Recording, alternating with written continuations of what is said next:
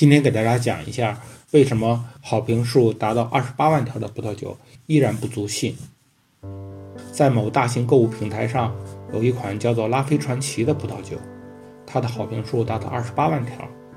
那这个酒有什么瑕疵呢？下面给大家详细介绍一下。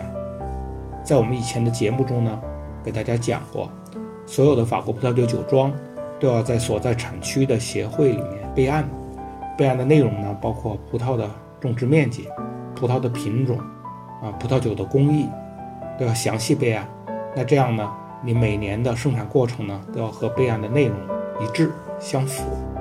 那这种做法呢，就保证了法国葡萄酒的品质，一百年来很好的约束了所有葡萄酒酒庄的行为。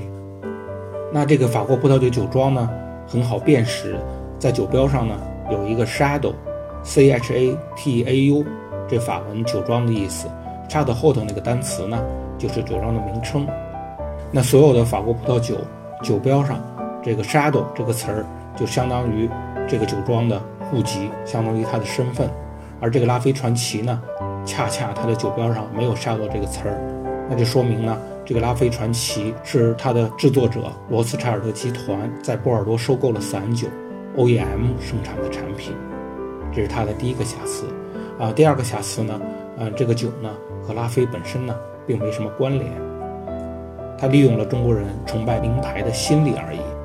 这个拉菲传奇的英文名称里头没有任何拉菲的字眼出现，它的制造商呢是罗斯柴尔德集团，啊，就是拉菲酒庄的控股方。拉菲酒庄是一八五八年被大名鼎鼎的金融世家罗斯柴尔德家族收购的。罗斯柴尔德家族呢，在拉菲品牌的低端化、多元化上做得非常成功。它的低端产品呢，每年有两千万瓶的产量。拉菲传奇，它的酒标上使用了罗斯柴尔德家族的族徽五支箭，仅此而已。老罗斯柴尔德五个儿子，所以他把五支箭作为他家族的族徽。而且呢，拉菲传奇这个酒呢，百分之九十九的销量都是在中国大陆完成的，等于说是。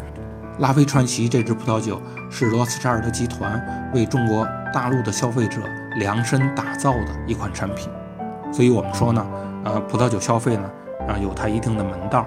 你如果不了解它的门道呢，在网上买酒的时候，光看一支酒的好评是远远不够的。好的，我们今天就给大家讲到这儿，谢谢大家。